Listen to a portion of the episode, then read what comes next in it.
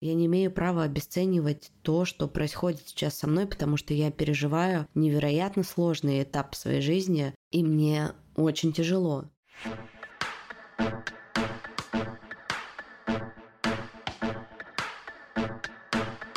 Нормально же общались. Всем привет, меня зовут Оля Микитась, и это седьмой сезон подкаста «Нормально же общались». И сегодня накануне шести месяцев с начала моей миграции я бы хотела, собственно говоря, про нее и поговорить, рассказать, как я переживала эти шесть месяцев, как сейчас все происходит в моей жизни, как ее продолжаю переживать каждый день. Но в отличие от других выпусков про миграцию, я решила это сделать не одна. И позвала в гости Евгению Петрову, психологиню-консультантку, авторку канала психологии миграции, ведущую группу поддержки для иммигрантов и соведущую подкаста «Это переходит все границы». Женя, привет! Оля, привет! Спасибо за приглашение. Очень рада быть здесь сейчас. Да, спасибо тебе, что согласилась со мной поговорить. И ты знаешь, я очень много слушала подкасты на протяжении всех этих шести месяцев про иммиграцию, конечно, особенно, про психологическую поддержку. И в основном все темы, которые там затрагивались, они были про первый адаптационный период иммиграции. Да, то есть как решиться, с какими сложностями столкнулся, как вообще адаптироваться к новым реалиям.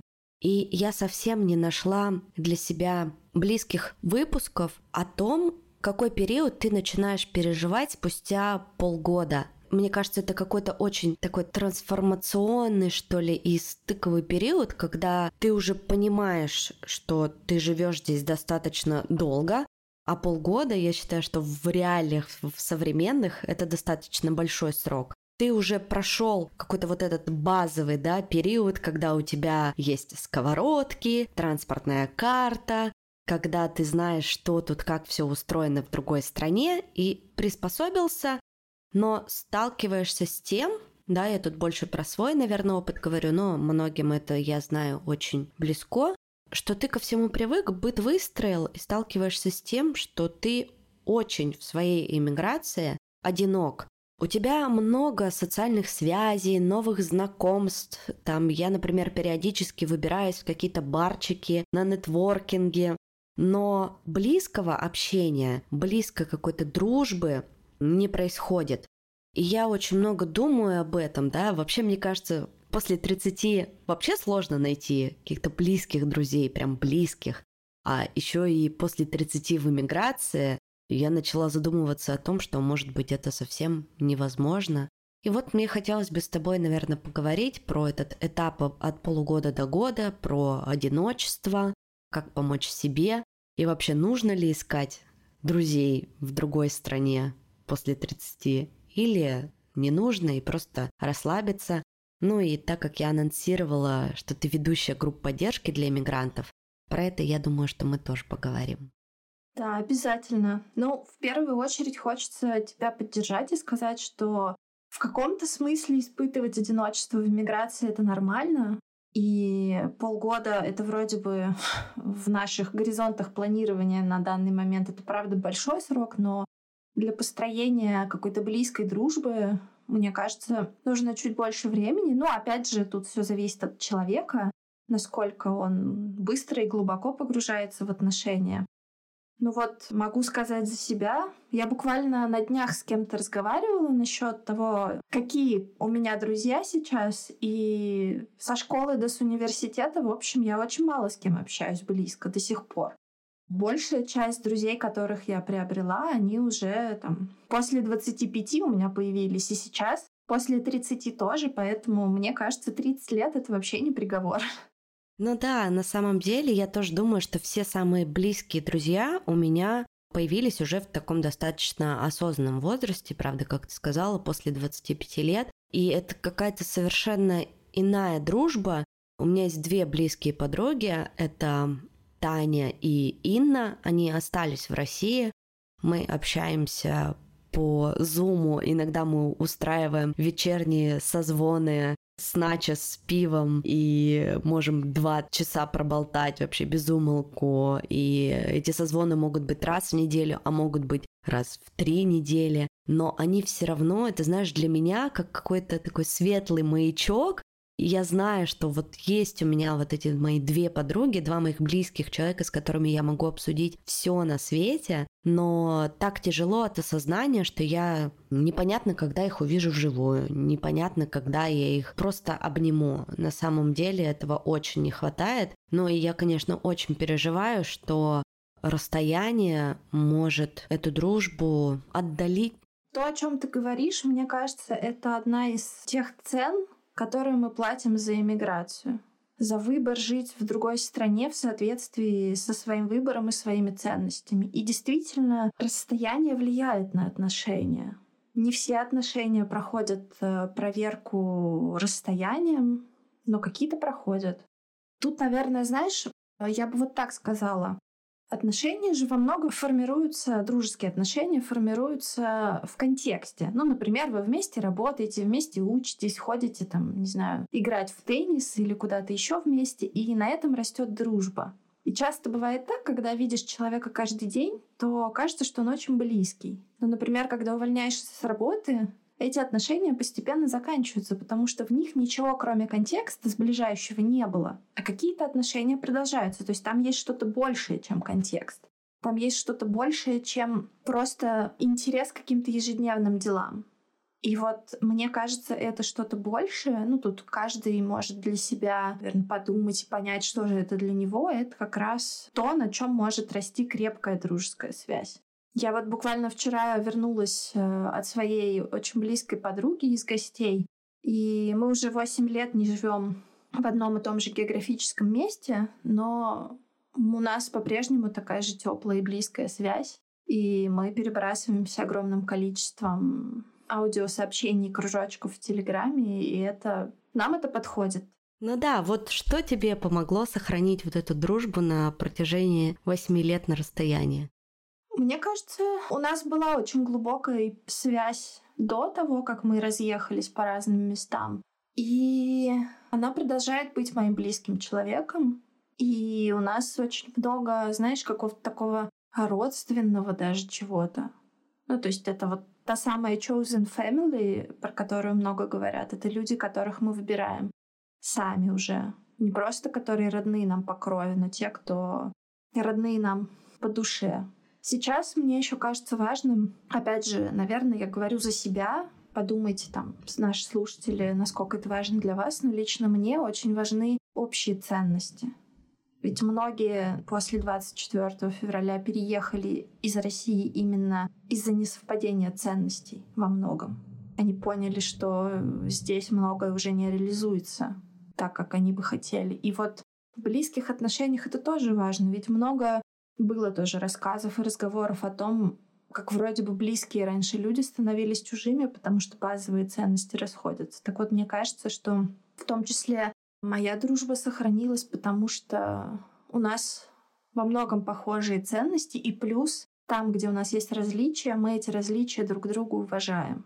То есть мы с интересом и с вниманием относимся к тому, что нас различает, не пытаясь переделать, не пытаясь объяснить, что другой не прав.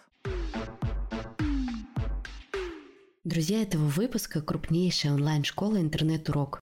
Обучение в онлайн-школе – классный вариант для тех родителей и детей, которые хотят быть мобильными и пробовать новые форматы обучения. Школа существует на рынке уже 6 лет. За это время ребята помогли уже более чем 17 тысячам детей учиться из дома по всему миру. И речь здесь идет о полноценном обучении, ведь учиться в этой школе можно с 1 по 11 класс, а по окончании получить аттестат государственного образца. А с недавнего времени появилась возможность дошкольного образования и подготовки к первому классу. Интернет-урок подойдет для тех, кто выбрал семейное образование, кто много путешествует или просто ценит мобильность. Ребенок сможет заниматься в любом месте и в любое удобное время, составив свое личное расписание. При этом родителям не придется становиться организаторами и учителями в одном лице. Комфортный процесс обучения уже выстроен и отлажен. Если вам, как и мне, этот формат обучения кажется классным, современным и комфортным, загляните в описание этого выпуска, перейдите на сайт по специальной ссылке. Зарегистрировавшись в системе, вы получите бесплатный пробный доступ и сможете протестировать функционал платформы перед покупкой. Интернет-урок – самая большая школа у вас дома. А теперь давайте вернемся к Жене и разговору об эмиграции. Давай еще вернемся, наверное, к такому нашему основному да, вопросу про вот этот незримый этап от полугода до года. За шесть месяцев иммиграции я прошла разные этапы. И полного отрицания, и желания вернуться поскорее домой, и наоборот, знаешь, какой-то влюбленности в Тбилиси, где я сейчас живу. Ну, то есть меня кидало на этих эмоциональных качелях просто ужасно, почти каждый день, знаешь, то хочу, то не хочу, то меня все бесит, то как мне здесь нравится. И хочется немножко заглянуть, да, может быть, как раз чтобы ты поделилась со мной опытом, так как ты работаешь, да, э, с иммигрантами, ведешь группы, да, много в этой теме крутишься. Что там меня ждет после полугода иммиграции? Да, классный вопрос. Начну, наверное, с теории. Есть э, такая самая популярная теория этапов адаптации, называется теория Ю кривой. Если представить английскую букву Ю, да, это такая перевернутая синусоида, которая начинается сверху и постепенно падает вниз. Так вот, одновременно хорошая и плохая новость в том, что после первых месяцев в эмиграции придется эмоционально падать вниз. Этот этап называется этапом постепенного разочарования, когда вроде бы первые бытовые вопросы решены, да, то, о чем ты говорила, там, транспортная карта куплена, квартира снята и прочее, и начинают вылезать всякие минусы, которые на первом этапе, который называется туристическим или этапом влюбленности, могут быть не видны. И часто люди начинают, например, сравнивать свою прошлую жизнь с новой, часто не в пользу последней. И Особенно тяжело им может быть, если у них нет какого-то мощного, ну, такого поддерживающего занятия, работы, не знаю, учебы, хобби и прочего. То есть они оказываются как будто в таком лимбе. Типа я здесь живу, а что меня здесь держит, я не очень понимаю. То есть у меня еще не выстроены прочные связи, но там не появилась компания, не появилось друзей, не появилась привязанности к месту. И вот именно в этот период Многие люди переживают очень много неприятных эмоций, разочарований, тоски по старой жизни, злости на новое, непринятие. И многие в этот период, не выдерживая этого давления, уезжают. Так вот, э, хочется всем, кто испытывает такое, сказать, что это проходит. Просто этому процессу нужно дать время, и понимать и помнить о том, что то, что происходит, это нормально. Тем более, э, если ваша иммиграция была вынужденной, вы не выбирали, грубо говоря, эту страну, эту жизнь, и вообще у вас были другие планы, и, конечно, тут очень много разочарований и тревог может встретиться на пути. И тут хочется сказать, что э, есть такие три столпа адаптации, о которых важно помнить. Первый — это то самое занятие. Да, то, чему вы отдаете энергию в широком смысле этого слова. Работа, хобби, увлечение, то, во что вы инвестируете себя и то, что вам приносит удовольствие и радость. Второе — это общение, создание вот этого поддерживающего круга. То есть это не обязательно могут быть сразу близкие отношения, да, как мы говорили. Это может быть просто нетворкинг, просто комьюнити, какие-то поездки, из которых потом могут вырасти какие-то более близкие отношения.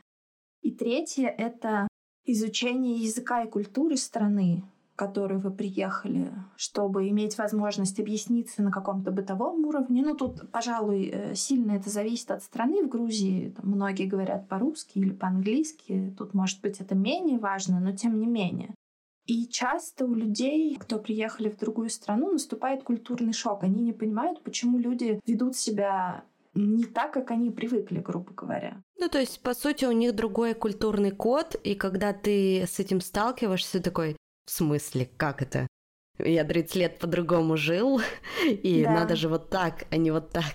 Да. Да, и требуется очень много гибкости, толерантности, чтобы понять, что Люди имеют право вести себя так, как нам непривычно и может не нравиться, и они имеют на это право. И как раз-таки более глубокое изучение того, почему это так происходит, может как раз-таки сильно облегчить нахождение в другой стране. Вот, например, у меня есть совершенно великолепный пример, даже два примера. На моей поддерживающей группе, которая сейчас идет, одна девушка рассказала, что она записалась на курсы страноведения, то есть изучение истории и культуры страны, где она сейчас живет. И это супер крутой инструмент, который я правда всем советую. Вам будет более понятно, почему все так. И второе, другая девушка, которая живет в другой стране, рассказывала, что вот она ходит там по улицам, стоят какие-то памятники. Кому памятники? Почему они тут стоят? И она идет в Google, читает про эти памятники, а там оказывается какая-то интересная история она идет изучать эту историю. И для нее, получается, это не просто безликие улицы и памятники, а все то, что, оказывается, для местных жителей имеет много смысла, и они понимают, да, кому и почему посвящены эти памятники и улицы. И тогда место, в котором ты живешь, становится тебе более близким. Это как, грубо говоря, прийти в музей и просто пробежаться, посмотреть на черепки. А если взять экскурсию и узнать, почему эти черепки тут лежат и что они означают, это такой другой уровень понимания. Здесь, мне кажется, еще может, знаешь, прийти такой момент, что ты такой, так, это мое не окончательное место, возможно, я через месяц, через два, через три окажусь в другой стране, зачем мне учить язык и что-то здесь изучать, вот прямо сейчас тратить на это энергию, время, свой ресурс, если, возможно, я скоро уеду. Да, есть такой момент, и мне кажется, это отличительная черта текущей волны иммиграции, одна из. И тут, наверное, есть две чаши весов. Да, облегчение и какой-то свой жизненный комфорт в данный момент, то есть э, прикосновение к истории, культуре, к языку. И с другой стороны, наличие ресурсов, желаний и возможностей это изучать. Потому что, конечно, мы не можем отменить всю нашу обычную жизнь, где мы, не знаю, болеем, работаем и просто хотим потупить и поваляться, ничего не делать опять же, нет готового инструмента, если вы понимаете, что это страна перевалочный пункт, у вас нет ресурса на то, чтобы сейчас глубоко погружаться, ну что ж, хорошо. Если вы планируете здесь задержаться, наверное, стоит чуть больше в нее погрузиться. То есть как бы тут каждый уже в зависимости от своих обстоятельств выбирает, как ему комфортнее. Просто мне хотелось показать об этих таких вроде очень простых, но далеко не очевидных инструментах, которыми можно пользоваться. Угу. Да, спасибо тебе, Жень, большое. А когда наступает вот это, вот, знаешь, чувство полного принятия? Да, то есть я за эти шесть месяцев, мне казалось, что я несколько раз приняла тот факт, что это надолго, это не на несколько месяцев, это не на полгода, а может быть даже не на год, что мы прям здесь остаемся. И все, я такая, так, ну все, я приняла это. Потом проходит э, чуть-чуть времени, я такая, нет, я не приняла это. Мне кажется, что мы скоро вернемся домой. И вот живу опять с этим чувством, что нет, я не принимаю пространство, которое вот вокруг меня сейчас сформировано. И потом опять. Ну, то есть наступает ли вообще когда-то такой момент, когда ты такой, ну все, я принял, и тебя больше не болтает на этих эмоциональных качелях? Та же теория, теория Ю Кривой говорит о том, что этап бикультурализма, то есть уже адаптации такой более-менее законченной, наступает где-то после пятого-шестого года жизни в новой стране. То есть не то, чтобы типа прошло несколько месяцев, и ты такой все. Потому что все-таки там много всего, что предстоит пережить. Но мне кажется, сейчас вообще очень сложно э, что-то окончательно для себя решить и как-то вот сказать там, я приняла то, что происходит. Все-таки мы оказались в совершенно невиданных, ужасных обстоятельствах, и жизни многих людей разрушены натурально. И получается, что вряд ли те теории, которые действуют, грубо говоря, в обычное время, здесь применимы. Это окей, возвращаться обратно в какую-то точку принятия решения. Потому что действительно многие люди ехали без какого-то плана, и они не понимали и не понимают до сих пор, хотят ли они оставаться в этой стране, и это окей. А вообще по твоему опыту, по работе с иммигрантами, а, есть ли у тебя какая-то своя, ну такая плюс-минус, знаешь, статистика, Сколько людей возвращаются обратно и спустя какой период? Ты знаешь, у меня прям такой статистики, наверное, нет, потому что в основном я работаю, ну так складывается, с а, людьми, которые приехали и которым надо адаптироваться. Но я встречалась с историями, когда люди возвращаются. На самом деле интересно, конечно, было бы такую статистику где-то найти, но я что-то сомневаюсь, что она есть. Ты знаешь, я думаю, в текущих обстоятельствах часть людей, кто приняли эмоциональное решение уехать, они действительно вернутся, но, может быть, завершить дела и уже уехать э, там, в какую-то другую страну на других условиях окончательно. Таких я знаю много. Этот опыт, он не бессмысленный абсолютно, потому что люди поняли, что им подходит, что им не подходит, что они правда хотят, и они, опираясь на эту информацию, могут принять какое-то более подходящее им решение. То есть если вы уехали и думали, что это было зря, это точно не зря. И даже если вам пришлось вернуться, это так бывает. Правда, все равно в обществе я наблюдаю тоже довольно много стыда по поводу возвращений. Типа, фу, не справился. И вот это очень неприятно. Да, очень много обесценивания чувств, да, тех, кто уехал. И вот этими, правда, фразами надыхался, сэмоционировал, ну вот, все, приполз обратно.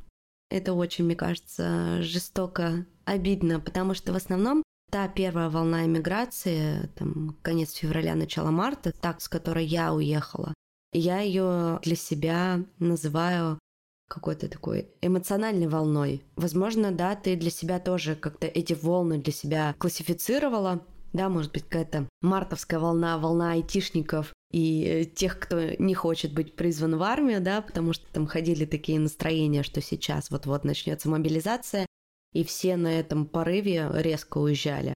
Потом волна таких уже осознанных людей, да, майская волна, кто там поменял документы, закрыл свои пешки, написал всем доверенности, потому что та волна, которая уехала первая, мне кажется, не сделала ничего. Многие из моих знакомых, э, так же, как и я, уезжали с несколькими чемоданами, просто вот с такими глазами, что быстрее, быстрее, лишь бы отсюда убежать.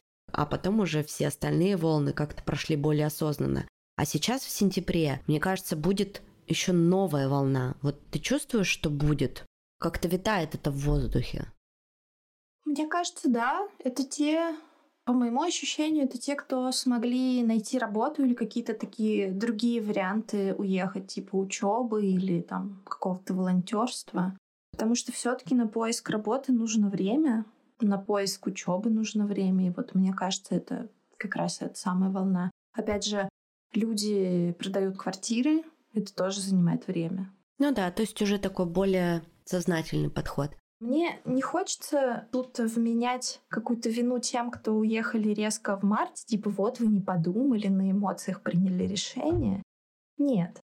Хочется тоже уважать вот этот порыв и вот этот выбор и поддержать тех, кто так сделали.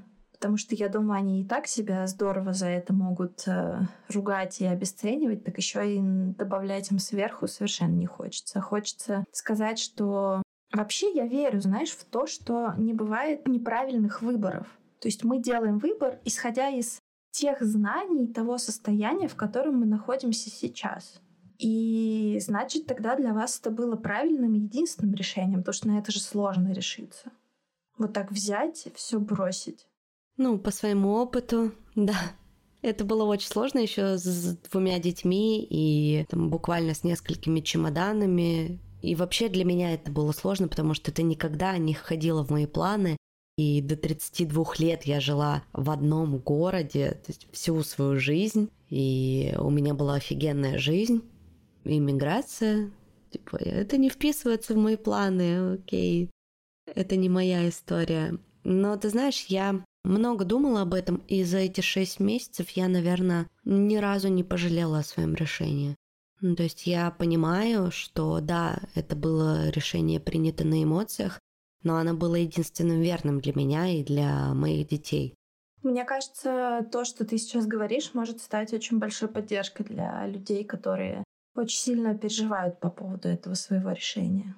Не сказать, что я не переживаю. Конечно, я переживаю, иногда у меня закрадывается сомнение, да, правильно, неправильно я сделала, потому что я еще как мама себя очень сильно винила, что вытащила своих детей, прям, знаешь, выдернула буквально из их обычной жизни, лишила их бабушек, дедушек, друзей, школы, садика, увезла в непонятном направлении, чуть ли, ну там, знаешь, грубо говоря, там закрыла в четырех стенах, и сама еще находилась в очень плохом эмоциональном состоянии и не могла им давать должного внимания, да, то есть они там первые месяцы, мне кажется, они были прям очень погружены в себя, в гаджеты, и я тоже себя за это очень сильно винила. То есть это сейчас у нас уже более-менее наладился быт, мы нашли для старшей дочери школу, куда она пойдет с 15 сентября. Да, мы нашли для младшей дочери детский сад, куда она уже два месяца ходит. И э, как бы чувство вины немножко такое, знаешь, отошло от меня, но больше меня так сильно не гложет. Оно, конечно, тоже было, и все это было, но несмотря на это, я всегда чувствую где-то в глубине души, что это было единственным правильным решением. Знаешь, я еще хотела затронуть такую тему. Последнее время, где-то, ну, около месяца, может быть, я поймала себя на мысли, что я нахожусь в каком-то зависшем состоянии. То есть я не живу будущим, я не живу настоящим, и я периодически погружаюсь в свое прошлое там, через социальные сети, там тот же Инстаграм. Я постоянно захожу в свой архив, в сторис, листаю, какая у меня была офигенная жизнь, смотрю эти все видео, фотографии, начинаю рыдать, переживать и очень злюсь. На самом деле злость мне даже, мне кажется, помогает переживать это все. То есть вот это вот прям чувство неистовой злости, что не по моей вине закончился очень классный этап моей жизни, которым я не насытилась, понимаешь? То есть он только-только как бы у меня начинался в июле-августе 21 года, и мне прям это очень нравилось, и я очень часто сравнивала этот период с тем, что я ем жизнь полной ложкой, и вообще прям все так круто. И вот я не доела, понимаешь? И я постоянно возвращаюсь в этот период через эти видео, очень сильно переживаю, очень сильно грущу, и такое ощущение, что зависла вот в этом настоящем и не живу свою жизнь вот сегодня. То есть либо в прошлом, либо я где-то там, знаешь, погружаюсь в какие-то мечты, фантазии и думаю о том, что какой же будет прекрасный мир, когда наступит мир, но, а может быть, он никогда не наступит, понимаешь? И то есть, и как бы жизни здесь и сейчас нет. И это превращается в один какой-то такой день сурка, когда ты просто живешь и даже не живешь, а как будто бы существуешь. И от этого состояния очень тяжело, я его тяжело переживаю. Я думаю, наверное, это многим знакомо. Может быть, здесь ты мне сможешь что-то сказать, подсказать, дать какую-то обратную связь. Мне кажется, ты затронула такой очень, правда, важный вопрос. Это части моей истории тоже, потому что я тоже грущу по той прекрасной жизни, которая у меня была до. И это потеря, это же натурально потеря. И нужно время на то, чтобы распрощаться с этим прекрасным и с тем, что было тогда. Тогда было много. А сейчас э, не очень понятно, что будет, буду ли я когда-то так же счастлива, как была тогда. Неизвестно. Но, наверное, ступенькой к тому, чтобы вернуться в настоящее, может стать то, что мы проживаем потерю всего этого хорошего. Мы горюем, потому что оно закончилось. И закончилось как раз-таки не по нашему выбору, что добавляет как раз-таки вот этой злости, про которую ты говоришь. Есть отдельная ветвь, можно сказать, психологии, которая занимается гореванием и проживанием сложных чувств. Говорят и пишут о том, что горю нужно дать столько времени, сколько ему нужно дать. То есть нельзя отгоревать быстрее, чем оно получится. И у всех этот процесс занимает сколько-то. Но, конечно, тут ты тоже подчеркнула важную мысль, что ты не живешь в моменте. Да, и, пожалуй, тут хочется сказать, что, может быть, стоит обратиться к каким-то практикам mindfulness.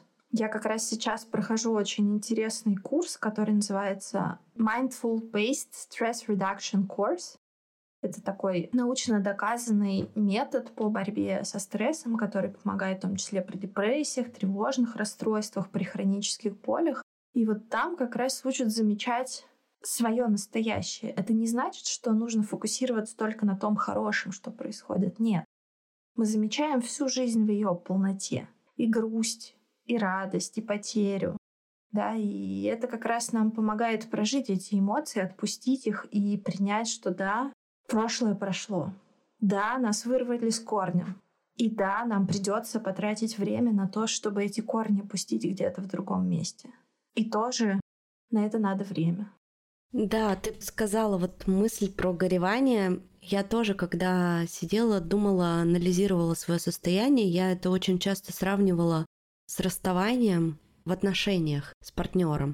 И если ты не проживаешь это горе, эту утрату, этих отношений. Ты постоянно возвращаешься, да, открываешь фотографии, смотришь, как вы были счастливы, как все было хорошо там когда-то, и переживаешь, плачешь, снова переживаешь.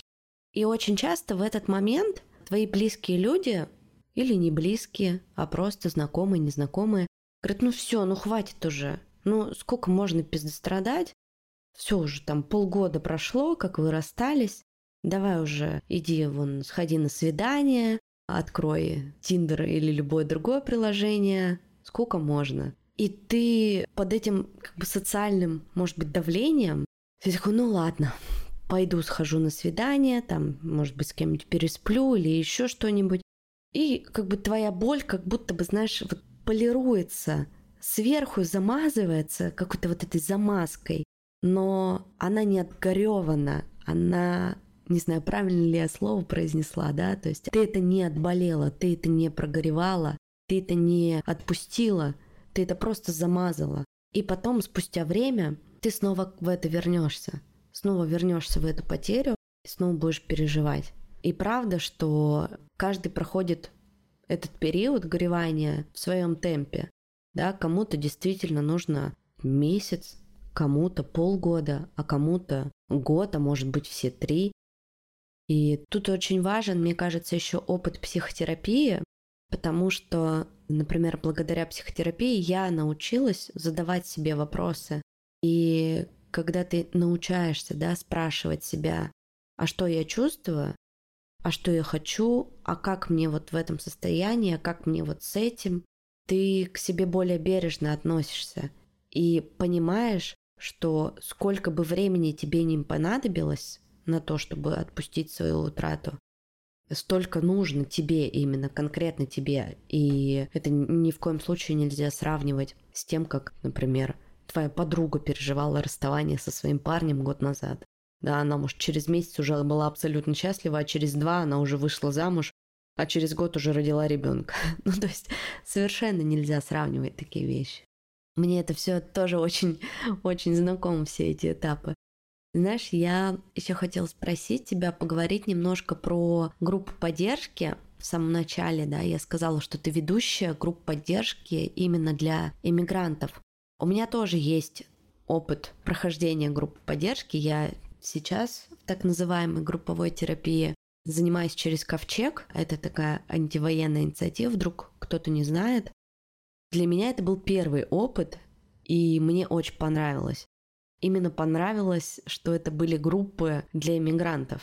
Потому что когда ты приходишь, а там в этой группе еще там 5, 7, 10 человек, и все озвучивают то, что их беспокоит, и ты понимаешь вот в этом состоянии, что ты не один со своей болью, со своими проблемами, и ты перестаешь обесценивать свои проблемы, потому что тоже у меня был такой период, когда я очень много обесценивала то, что происходит со мной, и обесценивала свою миграцию. То есть, знаешь, я постоянно говорила такую фразу, что я вообще-то в теплой Грузии нахожусь, ко мне не придет товарищ майор, не постучит в дверь и не посадит меня на 15 суток, а может быть и на несколько лет. Ну, мне выпишут штраф за мои посты, как говорится, в кавычках фейковые, да? Я этот штраф платить не буду, потому что я нахожусь в другой стране. И как бы мне без разницы, ну придет он, ну не придет, у меня там ничего не осталось в той стране, то есть как бы с меня нечего даже взять, понимаешь, у меня нечего арестовать, у меня нечего забрать, ничего у меня нет. Все мое, это мой партнер и мои дети, я взяла с собой. И там, знаешь, пару действительно чемоданов вещей. Поэтому я очень часто говорила вот эту фразу, ну вот а что, а они там остались, у них нет возможности говорить, у них нет возможности делать репосты, у них нет возможности писать то, что они думают. Им, конечно, тяжелее, чем мне. И я достаточно долго таким занималась, и потом, я не знаю, в какой-то определенный момент, знаешь, что-то щелкнуло, и я такая, блин, да я не имею права просто так делать. Я не имею права обесценивать то, что происходит сейчас со мной, потому что я переживаю невероятно сложный этап своей жизни, и мне очень тяжело. Им тоже тяжело по-своему, но и мне тоже очень тяжело. И таким образом я перестала разные комментарии в свой адрес где-то в Инстаграме, там, знаешь, ну, уехали, типа, и вообще там, и молчите, типа, сбежали. Я раньше очень остро на это реагировала, а потом после вот этого осознания просто стало всех, кто мне пишет такое, сразу блокировать. И сразу легче стало, потому что это же прививает чувство вины. И вот, ну и если вернуться, да, все-таки группам поддержки, расскажи, что они тебе дают, когда вообще родилась такая идея вести эти группы, и насколько образуется из этого какое-то теплое поддерживающее комьюнити. Вот именно с твоей стороны, как психолога, да, то есть я рассказала про свой опыт как участника, знаешь, я начала их вести еще в 2020 году, но у меня был такой довольно легкий формат. Это была одна тематическая встреча, посвященная какому-то конкретному вопросу. Ну, например, одиночество в эмиграции, страхи перед эмиграцией, отношения с партнером другой культуры и так далее. То есть люди встречались только один раз и обсуждали конкретную тему. Сейчас же у меня немного другой формат. Мы ведем группу с котерапевткой, которая сама в эмиграции. И у нас с ней такая очень крепкая связь. И мы прям подготовили группу на 8 встреч, и это целевая группа. То есть к нам приходят люди, которые испытывают какие-то трудности в эмиграции, и они хотят поставить себе цель какую-то, ну, понятно, достижимую, выполнимую, да, чтобы эту цель за группу реализовать. И мы им рассказываем, с одной стороны, про какую-то теорию, как это происходит, как работает адаптация. С другой стороны, они получают возможность делиться своими историями и почувствовать поддержку других. И ты знаешь, как раз-таки вот этот опыт показывает мне, насколько важно чувствовать вот это поддерживающее комьюнити и понимать, что мои проблемы не уникальны. Это сразу снижает градус их важности. Ты можешь посмотреть, как другие с этим справляются. Это очень поддерживает. А еще Многие люди, которые приходят на группу, говорят о том, что им особо негде поделиться своими историями. Близкие в родной стране, естественно, не понимают, что с ними происходит. В новой стране пока, может быть, отсутствуют люди, с которыми можно об этом поговорить. И они как будто бы заперты со своими проблемами один на один. И вот как раз на этих группах, наконец, можно сказать, что да, там, мне сложно. И получить поддержку и посмотреть, как у других, и, конечно, наметить какой-то план, как с этим быть. И, кстати, для всех, кому было бы интересно это, следующая группа начнется в октябре. Можно писать мне, я расскажу подробности. В общем, группа — это очень крутой формат, э, может быть, даже в каких-то случаях круче, чем личная терапия, поскольку здесь ты встречаешься не только с личностью терапевта, но и с личностью других людей и с их историями, которые вносят как раз очень многое. Мы обязательно собираем после каждой встречи обратную связь, и реально в каждом сообщении практически пишут о том, мне очень важно было услышать истории других участниц. Ведь у нас же еще не принято говорить о провалах и о трудностях. Это пока вроде бы в каком-то таком комьюнити, ну, по крайней мере, которое вокруг меня, это уже есть. Но для многих это до сих пор табу. И вот я, кстати, поэтому придумала идею, скоро запускаю YouTube-канал «Иммиграция. Истории и провала», где люди будут делиться изнанками и обратными сторонами того, через что они прошли, потому что истории успешного успеха их достаточно. И люди, сравнивая себя с ними, конечно, всегда чувствуют себя хуже, чувствуют себя не такими достойными и вообще обесценивают свой опыт и свои переживания. А хочется показать, что за любой историей стоят трудности, стоят провалы и проблемы, а еще привилегии, с которыми человек переезжает. И сравнивать себя с этим очень, очень непродуктивно. Да, Круто, спасибо большое, что рассказала. Я на Женю обязательно оставлю ссылку на ее телеграм, и там будет вся информация, и можно и на группу записаться, и подкаст послушать, и YouTube, будущий канал, тоже посмотреть, послушать. Я, знаешь, еще, наверное, хотела как-то в завершении нашей встречи, нашего такого, мне даже чуть-чуть показалось более интимного, да, разговора, открытия нас через наши истории. Спасибо тебе, что ты тоже поделилась, да, как ты переживала, да, как выстраивается у тебя все, что происходит в жизни после 24 февраля. Может быть, ты именно как э, психолог скажешь, не знаю, может быть, какие-то пару пунктов или пару тезисов, да, как себе помочь, когда ты чувствуешь себя очень одиноким в своей миграции. Неважно, сколько времени прошло, там пару месяцев, полгода, год. Ну, во-первых, я хочу сказать, что все мы живые не идеальные люди, и одиночество — это часть человеческого опыта. Да, это неприятная часть этого опыта, но это та часть, которая помогает нам больше ценить вот эти дружеские встречи, да, вот то, про что ты рассказывала, когда вы с подружками собираетесь на звонках и просто болтаете обо всем. И еще хочется сказать, что так будет не всегда. Из трудного времени кажется, что это то, в чем мы застряли навечно, но все проходит. Если вам сейчас очень нужна поддерживающая история на этот счет, я очень рекомендую прочитать книгу психотерапевтки Эдит Эгер «Выбор». Она довольно известная. И там она рассказывает, как она от узницы концлагеря стала психотерапевткой, какой непростой это был путь. И, в общем-то, эти истории действительно поддерживают и говорят о том, что вот, смотрите, все проходит, и плохое в том числе проходит. Ну и, конечно, хочется пожелать наслаждаться все-таки, найти какие-то минутки наслаждения в том месте, где вы сейчас. Ну, для каждого это что-то свое. Не знаю, приготовить вкусный завтрак, пойти на прогулку. В общем, насладиться чем-то очень маленьким, чем-то очень человеческим, таким простым, но мне кажется, именно из таких моментов и складывается наша обычная жизнь. Не все запускают ракеты в космос, но все могут э, сделать что-то для себя и тем самым сделать что-то для мира. Потому что, заботясь о себе, мы заботимся в том числе о наших близких, об окружающих. И это важно. Это то, что мы можем сделать здесь сейчас.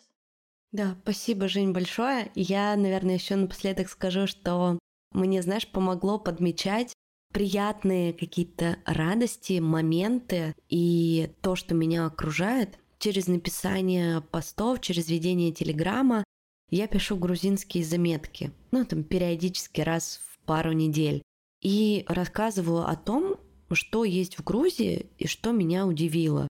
Ну там, знаешь, до банального, например, что здесь везде стоят банкоматы на улице. Знаешь, что типа в России, когда ты последний раз видела банкоматы на улице, через которые оплачивают телефоны или пополняют карты. Ну, в общем, я постоянно пишу вот о том, что меня радует, какие тут классные есть моменты от дешевых ягод и фруктов, которые я здесь ем просто килограммами, до цветов, которые бабушки продают на углу, и они не стоят очень много денег и я постоянно могу себя радовать живыми цветами на столе. Теплой погодой. Сейчас я ей не очень рада, потому что на улице постоянно 36-37 градусов, и находиться там невозможно. Зато с какой радостью ты ждешь теплый летний грузинский вечер, и это тоже, конечно, очень радует. И вот такие какие-то маленькие моменты, они помогают чувствовать себя чуточку счастливее, когда кажется, что все счастье закончилось, его больше не будет, и оно осталось только в твоем архиве, в сторис в Инстаграме. И это те кирпичики, на которых будет выстраиваться будущее счастье. Ты прям четко описала такую довольно известную психологическую практику. Это практика благодарности. Да, за что я благодарна этому дню. Это может быть что-то супер маленькое, но опять же, это не значит, что оно недостойно того, чтобы его замечать и радоваться тому, что есть. Да. Спасибо, Жень, большое. Я все ссылки на тебя оставлю в описании к этому выпуску. Также в описании к выпуску вы найдете ссылку на наших партнеров. Это крупнейшая онлайн-школа интернет-урок. И по этой ссылке вас ждет бесплатный пробный период, чтобы протестировать функционал платформы. Подписывайтесь на подкаст на той платформе, на которой вы его слушаете, оставляйте комментарии, ставьте звезды на Apple подкастах, сердечки на Яндекс Музыке. В описании будет также ссылка на мой телеграм-канал и инстаграм, и наша электронная почта для возможного будущего сотрудничества. Всем спасибо, берегите себя, всем пока. Пока-пока.